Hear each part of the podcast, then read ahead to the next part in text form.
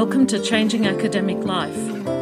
I'm Geraldine Fitzpatrick, and this is a podcast series where academics and others share their stories, provide ideas, and provoke discussions about what we can do individually and collectively to change academic life for the better.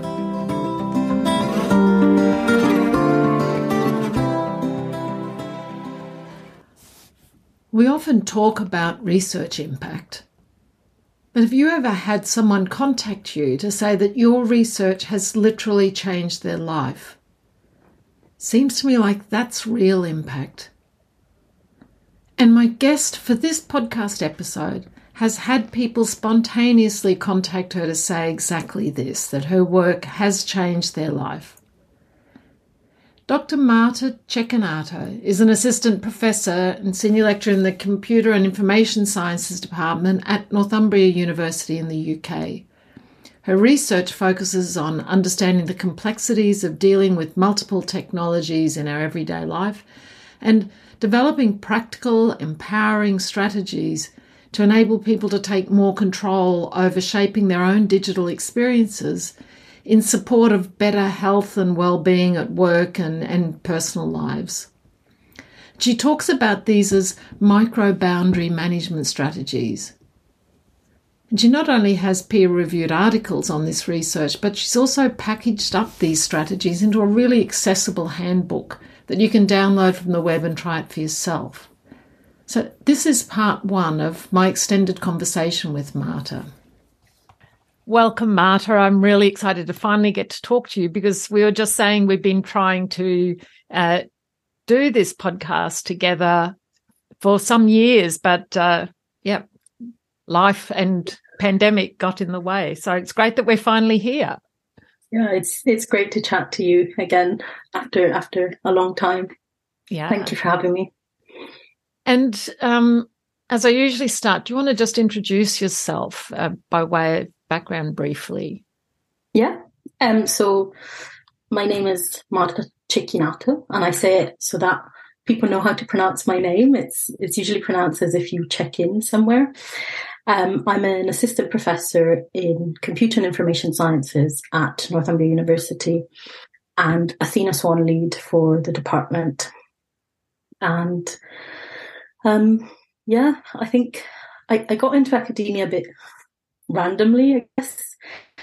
My dream was to become a, a medical doctor and a psychiatrist, and I didn't get into medical school. Um, I think that the the tests in Italy um, are set up in a way that if you don't get into the city where you want to study, it's hard. You have to kind of wait another year because um, the dates coincide. Anyway, um, so I ended up studying psychology, which felt like the next best thing.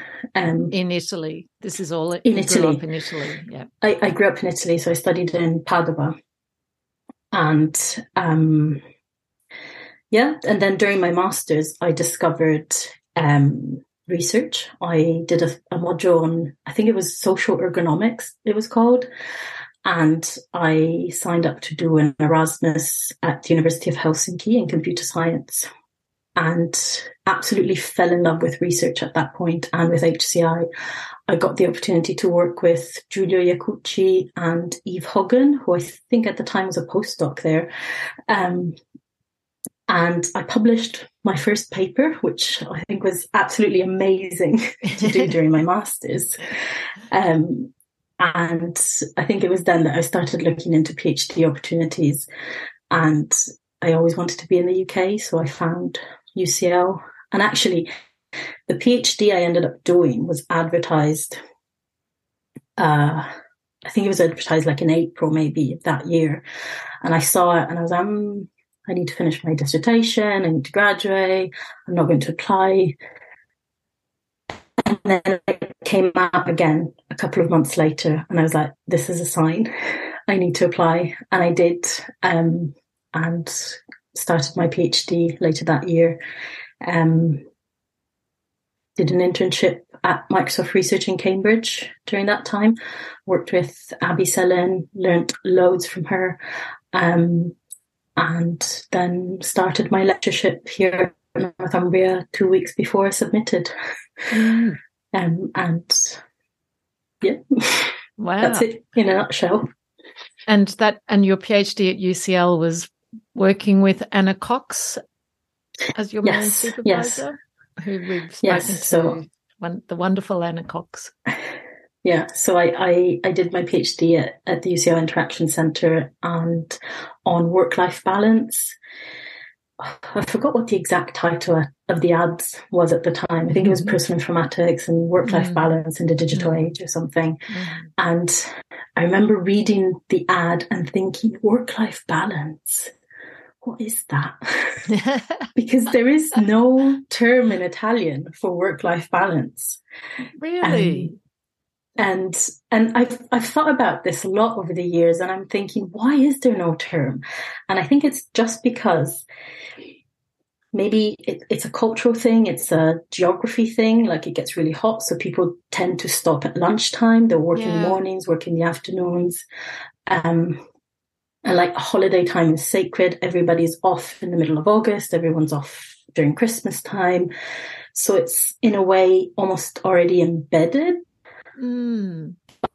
at the same time, I think the working culture is very different from what I've experienced in the UK, and it's you need to prove yourself a lot as well. Um, so yeah, I, I remember thinking of like, oh, okay, like I understood the concept of work life balance. It was just Yeah. like something As to me. common sense language, do you mean in terms of each of the words? It- yeah, like it, I, I think it was. I was just struck at the fact that I'd never heard the expression before. Nobody had ever talked Mm. about it, um, even though it's. Yeah, I think it's in a way already embedded in in the culture. Do you think it's still the case in Italy that it's not like is there still no word for it in in Italian? Is it still I- sort I- of a holiday sacrosanct and things like that? Yeah, I, I don't think there is a term. And, and even during the pandemic, I found it really funny that we talked about, in English speaking countries, we talk about working from home, um, remote working. In Italy, they use the English term smart working Ah, for to say working from home. And I'm like, does that mean? Where did that come from? mm, Um, and and I can see how, in a way, it is smart working because I'm guessing it's reflecting the kind of flexibility, but it's not also thinking about all of the negative implications that it might have when you are working in the same place where you're Mm. sleeping and eating and relaxing. mm. Um, so yeah, I think I think it is really interesting how language has um, a way of shaping how we think about work and our experiences. Definitely. Definitely. I had never thought about that before because, you know, the thing about when you're a fish in water, you don't know that you're in water. Um, as a, especially as a native English speaker, I, it's just the language that it is, you know, it's just Yeah. the terms that we use. And I'd not ever thought about whether there were similar terms in other cultures, in other languages. And, and, the interplay of the cultural norms as well as even what you said about the geography and climate and that and Yeah. how that plays together. I, I think it was really interesting because when I spent a year in Finland, um, I had a friend during the Erasmus that said he claimed that cold weather made Finnish people very efficient. Buses were never late. Everything just worked. And I was like, actually, that maybe makes sense. And it can explain why in Italy things are not as efficient. When you, Um, you, you need more cold weather. Possibly. The UK seems like a good halfway. But no, yeah, it's Yeah. Yeah. Well, that's interesting food for thought. It's that's very interesting. Um, I'm curious about what was it in Helsinki that made you fall in love with research? Because you know, like your face really lit up, and you know, when you were just reliving that. So, what was it exactly about that experience for you as a visiting student that that resulted in that reaction? So, so I was doing an Erasmus, and I think you can do. Typically, you do you go and do exams and modules in an Erasmus, but as part of my degree, I needed to do an internship, So I had done all my exams. Um, what I was missing was the internships. So I went there just to do that. And I worked as a research assistant um, on a project. I was working with a company. So we had the opportunity to kind of um, go and speak to the company and set up a, a, a study. Uh, essentially, I was working with a, another postdoc um, I was embedded in research meetings and in the group meetings. Um, I was even involved in teaching and delivering some of the lectures. So it really felt like I was getting the experience of an academic life and I felt mm-hmm. included and I felt valued. And I think it was also the novelty of a new culture um, and having that freedom of being in a different country and and and also I remember this thing of um, talking about working hours and schedules, like people would leave when their job was done. So if they'd finished work at 2 p.m., they went home.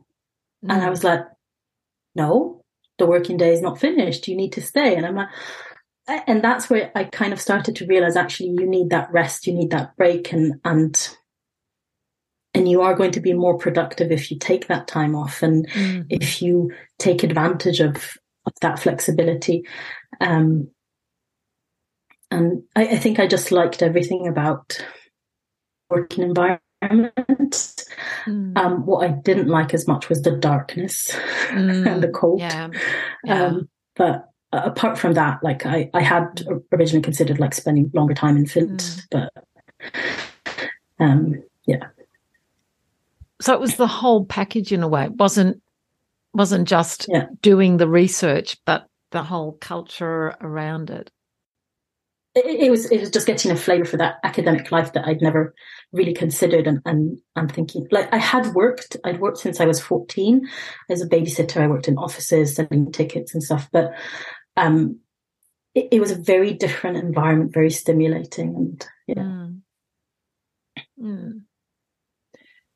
Now, your research, I don't even know where to start because it's so interesting and so relevant, um, you know, to all of us. It's, you know, talk about picking a research topic that everyone can relate to. So, at least those of us who have work life balance uh, within our vocabulary. Um, so, you talk about, you know, your work is around digital well-being, you know, in, in framing your research.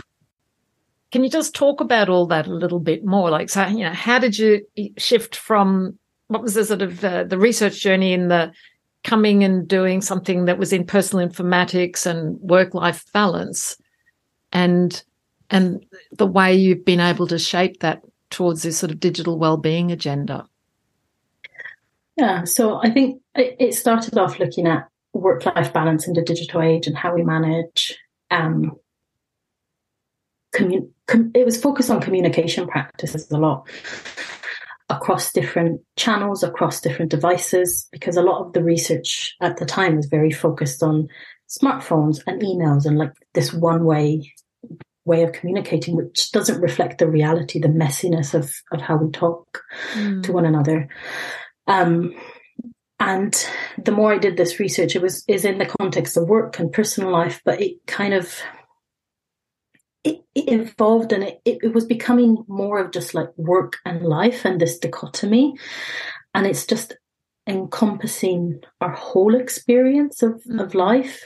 Um, so it was a, a few years ago now, I, I organized this workshop at CHI on designing for digital well-being. And one of the things that we wanted to get out of that workshop was what do we mean about with digital well-being because it's become this kind of buzzword that we talk yeah. about um, and i think a lot of people think about it especially if i ask my students they'll say oh it's being addicted to your phones and and having this internalized narrative that phones are bad and social media is bad for us and like everything there's pros and cons it's not just black and white um, but i see digital well-being as kind of this this this broader understanding of how we make use of technology in our day to day life that can have mm-hmm. a positive impact on, on us.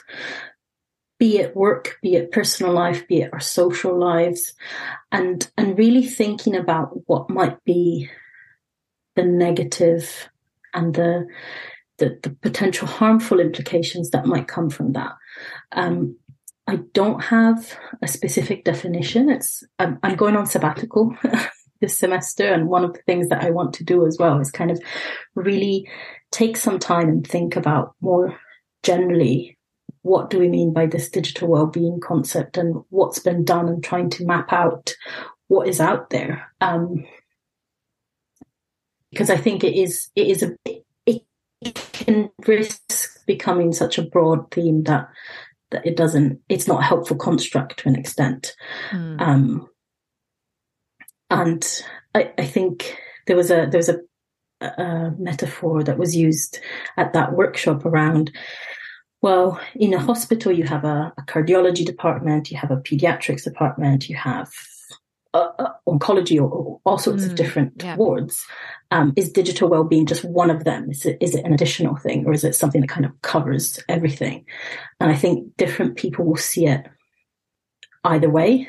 Um, but as technology becomes more and more prevalent and becomes this kind of key role in our life, and um, I have a, a, PhD student I'm supervising at the moment who's doing stuff around misinformation within family domains.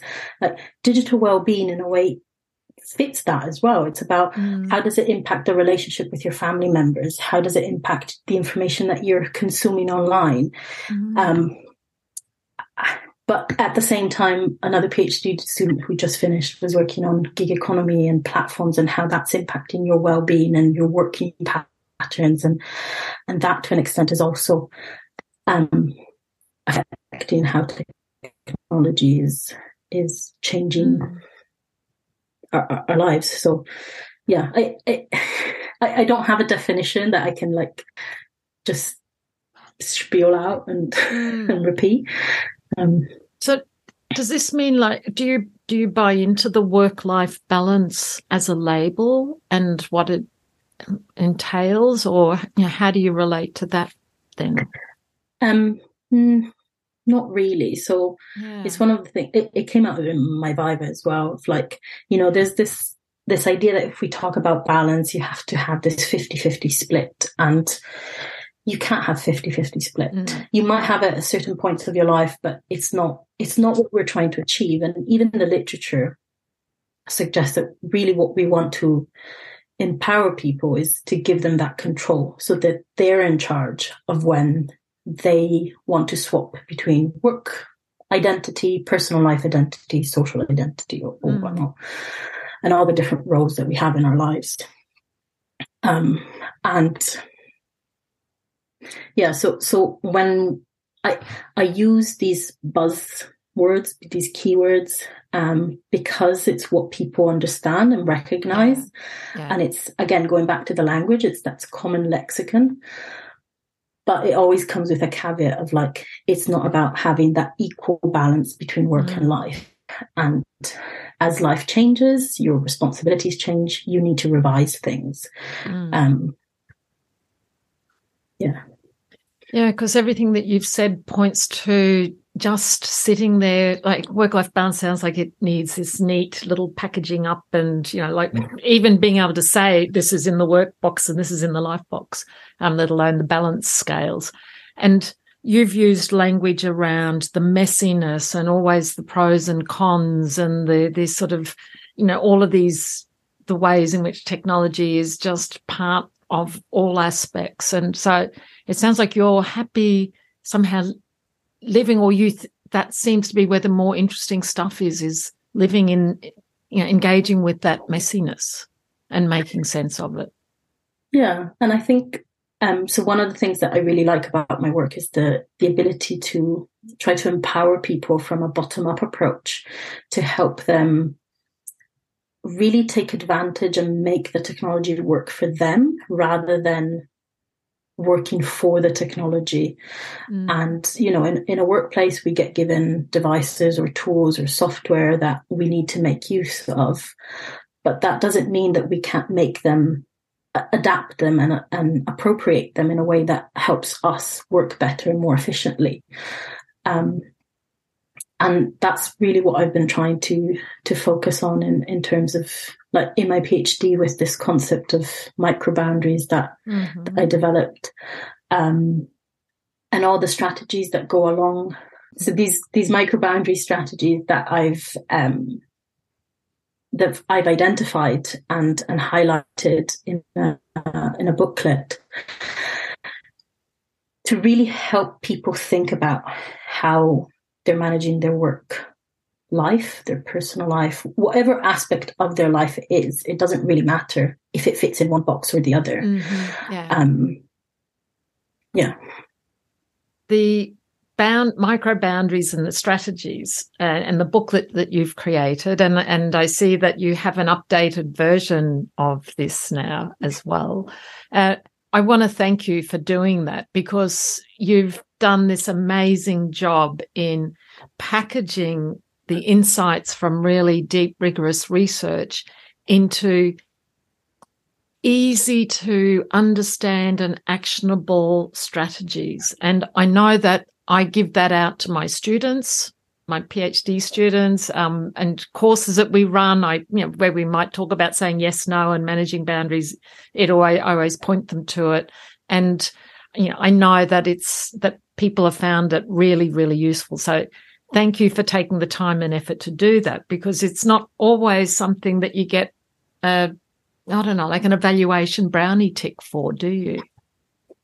Yeah, thank you. Um, I, I think when I was finishing my PhD, I, I was like, oh, this is all great. We're doing, we're um, improving our understanding and expanding knowledge. And I was like, but what does this do to people? What does it do to the people on the street? Like, can I really make a change? And um, one thing I'm, I'm sad about is that I have, I used to track how many people downloaded the booklet and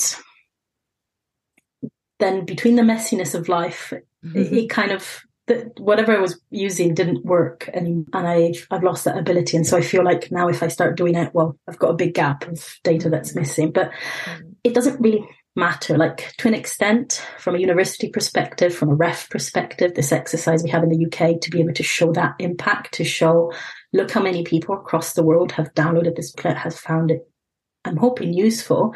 Um, I've received emails from people that have done your courses saying, thank you very much. This has changed my life. So it's very flattering and, and, and humbling in a way. Mm. Um, but I also think actually what I really want to do is just help people. And if I can't write an impact case study for the ref, well, so be it. Um, mm. I know that one of my students in particular contacted you and just said thanks and it's changed his life. And the fact that he even would do that shows that there's a significant impact. And that's interesting yeah. when you said that, you know, in the beginning you wanted to do be a medical doctor and do psychiatry. Do you see a red thread between what you wanted to do there and where you've ended up now? Um, yeah, definitely. I think th- there's definitely a red thread around well-being. Mm. Um, and uh, it's interesting because my I, I wanted to be a medical doctor and psychiatrist. I did my bachelor's in psychology, but I my thesis was on medical humanities, and really the the education that doctors and nurses go through or don't go through around really humanizing the, the relationship with patients and um, creating well-being kind of experience, right, um, when delivering potentially negative um, news.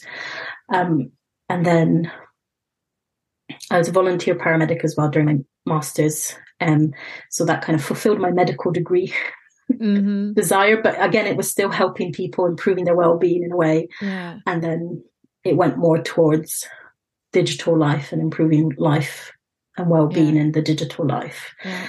Um, and that is, and I think now especially in the last couple of years, I don't know if it's been a, a, a reflection of the pandemic, of becoming a parent, or what, um, or, other things, but I have this strong sense of importance towards equality and diversity and inclusiveness. And and that very much to me is part of well-being yeah. and making sure that a working environment um, just because a lot of my work has been around the workplace, um, but it doesn't have to be just that, does support EDI issues and matters mm. and, and is inclusive and celebrates diversity, absolutely benefits everyone's well-being.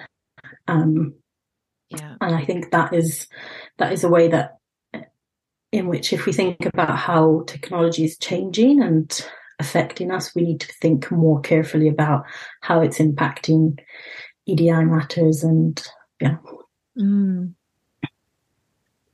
It's always fascinating the way, like, regardless of the labels that we have on what we're doing, whether it's a career path choice, you know, the medical doctor versus the PhD student in in a you know um, HCI area, or dealing with diversity, we orient where our true interests lie or what really drives us, what we care about. And you've just demonstrated that beautifully. And that, you know, even within EDI initiatives, it's very much the well-being lens that, that drives you in that, um, and motivates the work there. Yeah. And I think if I had planned it, I don't think it would ever had happened like this. It's no. just kind of, it's a bit organic and, and depending on like how life unfolds. And again, mm. that messiness kind of, you find new ways of, of making things fit and mm. making, creating meaning, I guess. Yeah. And connecting to what you care about or what drives you. Yeah. And, and I think that that's important. And it's one of the things that I think sometimes is missing in universities. I don't know, where I see that sometimes a role is given to someone because of their job title rather mm. than their skills or their passion. And, and I think that's what I would like to see a change in and yeah. really take advantage. Um, and I, I, was listening to Ashling's podcast and I think she, she explained that beautifully as well. Like really taking advantage of people who are passionate about something, even if they're more junior or don't have that job title, why not let give them that opportunity why not take advantage because it will create a better experience for yeah. everyone yeah. Um, and support edi in a way yeah and the literature also talks about it you know the the well-being impacts for the people as well when you're doing stuff that connects to what brings you alive and what you care about so yeah yeah so well-being such a holistic multifaceted concept, isn't it? You know, because you've just demonstrated the way it can play out in how we use a digital device to how we choose to approach a role we've been given to, you know, all sorts of things. Yeah. Yep. Yeah. In the, um, going back to what you said about the work that you've done defining micro boundaries and strategies for doing that can you just quickly define what you mean by a micro boundary and give a couple of examples of strategies that um, would illustrate that yeah. in practice? Um, I did come up with a definition for it, which is in one of my papers. I, I haven't memorized it, but the idea is that um, we know from literature that we have different roles in our lives. And prior people have academics have, have talked about these micro role transitions. So within my day to day life, I'm a parent, I'm a wife, I'm a colleague, a friend, etc. And you swap between all these roles throughout the day. And the way we use technology is different depending on the roles that we are um, embodying in that specific moment. But at the same time, technology can then suddenly disrupt us from one role and take us into the other role. Say I'm at work, I get a phone call from my child's nursery, I suddenly become a parent and need to panic about that issue. Um, so micro boundaries are strategies that help limit the negative impact that might arise um, from these constant micro role transitions throughout the day. Mm-hmm. And the way they they do it is by giving users more control within the context of what's available within an application. So a, a very easy example that I often give is um, I know a lot of people merge work and personal emails into the same inbox, um, but actually separating them out can help because then I can decide, well, I don't want to see my work emails at the weekend when I'm doing, I don't know, a return for a pair of shoes I've bought. Um, it could be even deleting a work email app from your phone and having to go in the browser and adding a bit of that friction to actually type out the web address, the email address, the password, maybe do two factor authentication or, or, whatever. And, and really adding that time so that I'm forced to think, is this really what I want to be doing? Mm, mm-hmm.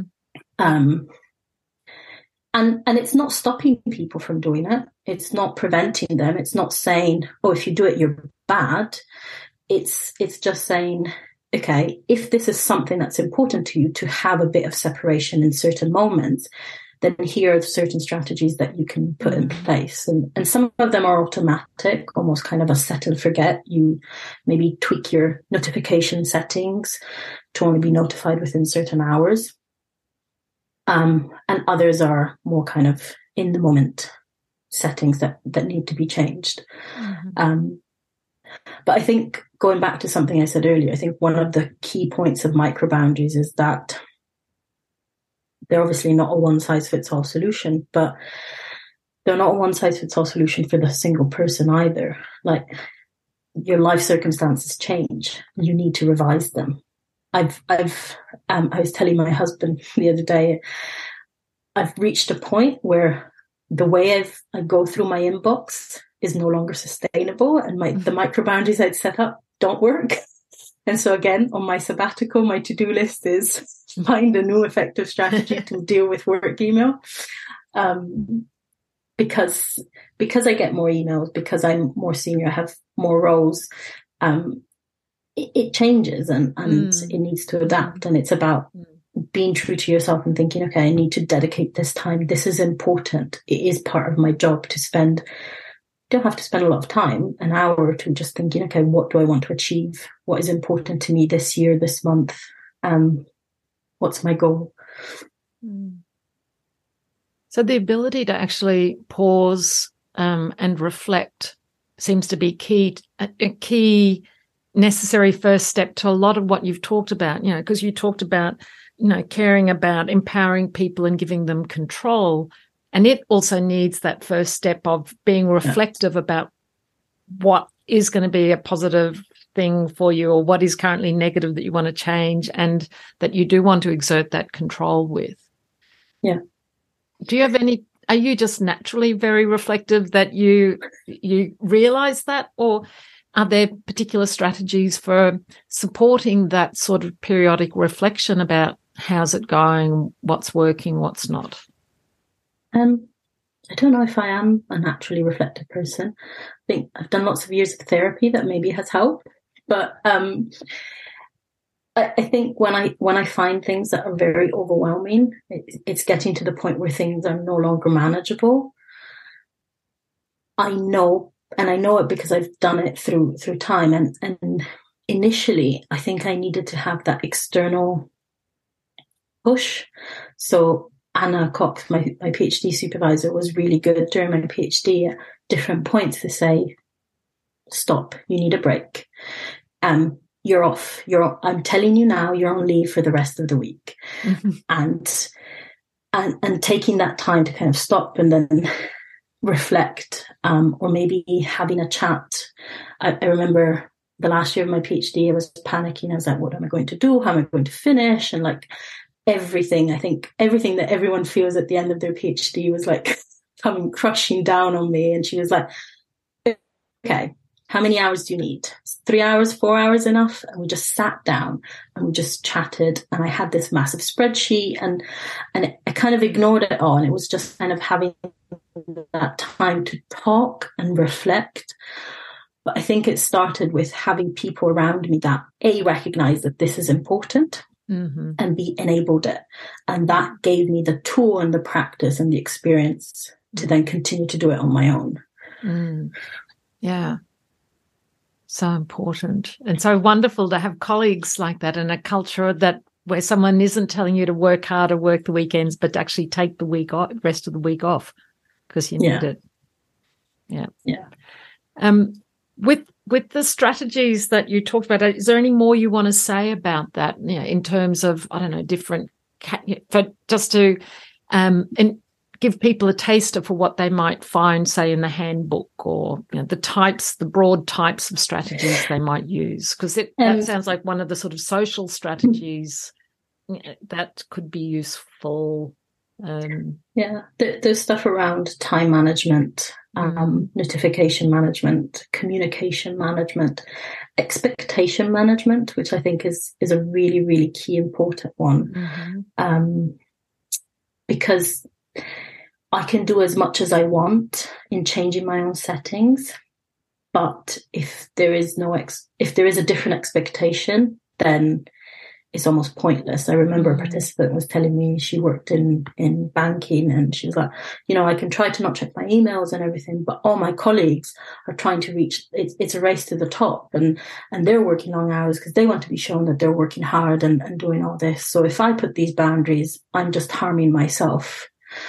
And, and again, it comes from that kind of setting the expectation, setting the culture norms. Mm-hmm. Um, and, to an extent, there is only so much you can do as an individual. Um, some of it needs to come top down. Like mm-hmm. I said, having colleagues and people that enable that reflection, enable certain behaviors. Um, some of it might need to come from the technology side in terms of being able to have that freedom and flexibility mm-hmm. to tweak settings and, yeah. and features. Um, but I'm and, and some person. coming from yourself in terms of communicating what your own boundaries are or you know in setting trying to manage expectations yeah to the extent that you can given the other constraints you talked about like yeah. culture yeah well we'll definitely put a link to the handbook in yeah. the in the notes on the on the web page. Um how you know you talked about setting the culture and you and having more responsibility in your own role in that. How has all of this insight and knowledge practically impacted the way you've set up your group and what you're trying to do in establishing the culture there and this is where we'll leave it for part one and pick up from here in part two of my conversation with Marta. Hopefully, you're curious now to also try out some of these strategies, and we'll go and download the Digital Wellbeing Handbook that's linked in the show notes on the web page. I know that I share this as a resource to participants in many of the workshops we run, and also point the PhD students in the Survive to Thrive course that I teach at TU to the handbook. And I, I can confirm the feedback that people find these strategies here so useful and hopefully you will too. And hopefully you'll come back for more of my conversation with Marta as we continue in part two, that'll be coming out next. You can find the summary notes, a transcript, and related links for this podcast on www.changingacademiclife.com. You can also subscribe to Changing Academic Life on iTunes, Stitcher, Spotify, and Google Podcasts. And you can follow Change ACAD Life on Twitter. And I'm really hoping that we can widen the conversation about how we can do academia differently. And you can contribute to this by rating the podcast and also giving feedback. And if something connected with you, please consider sharing this podcast with your colleagues. Together, we can make change happen.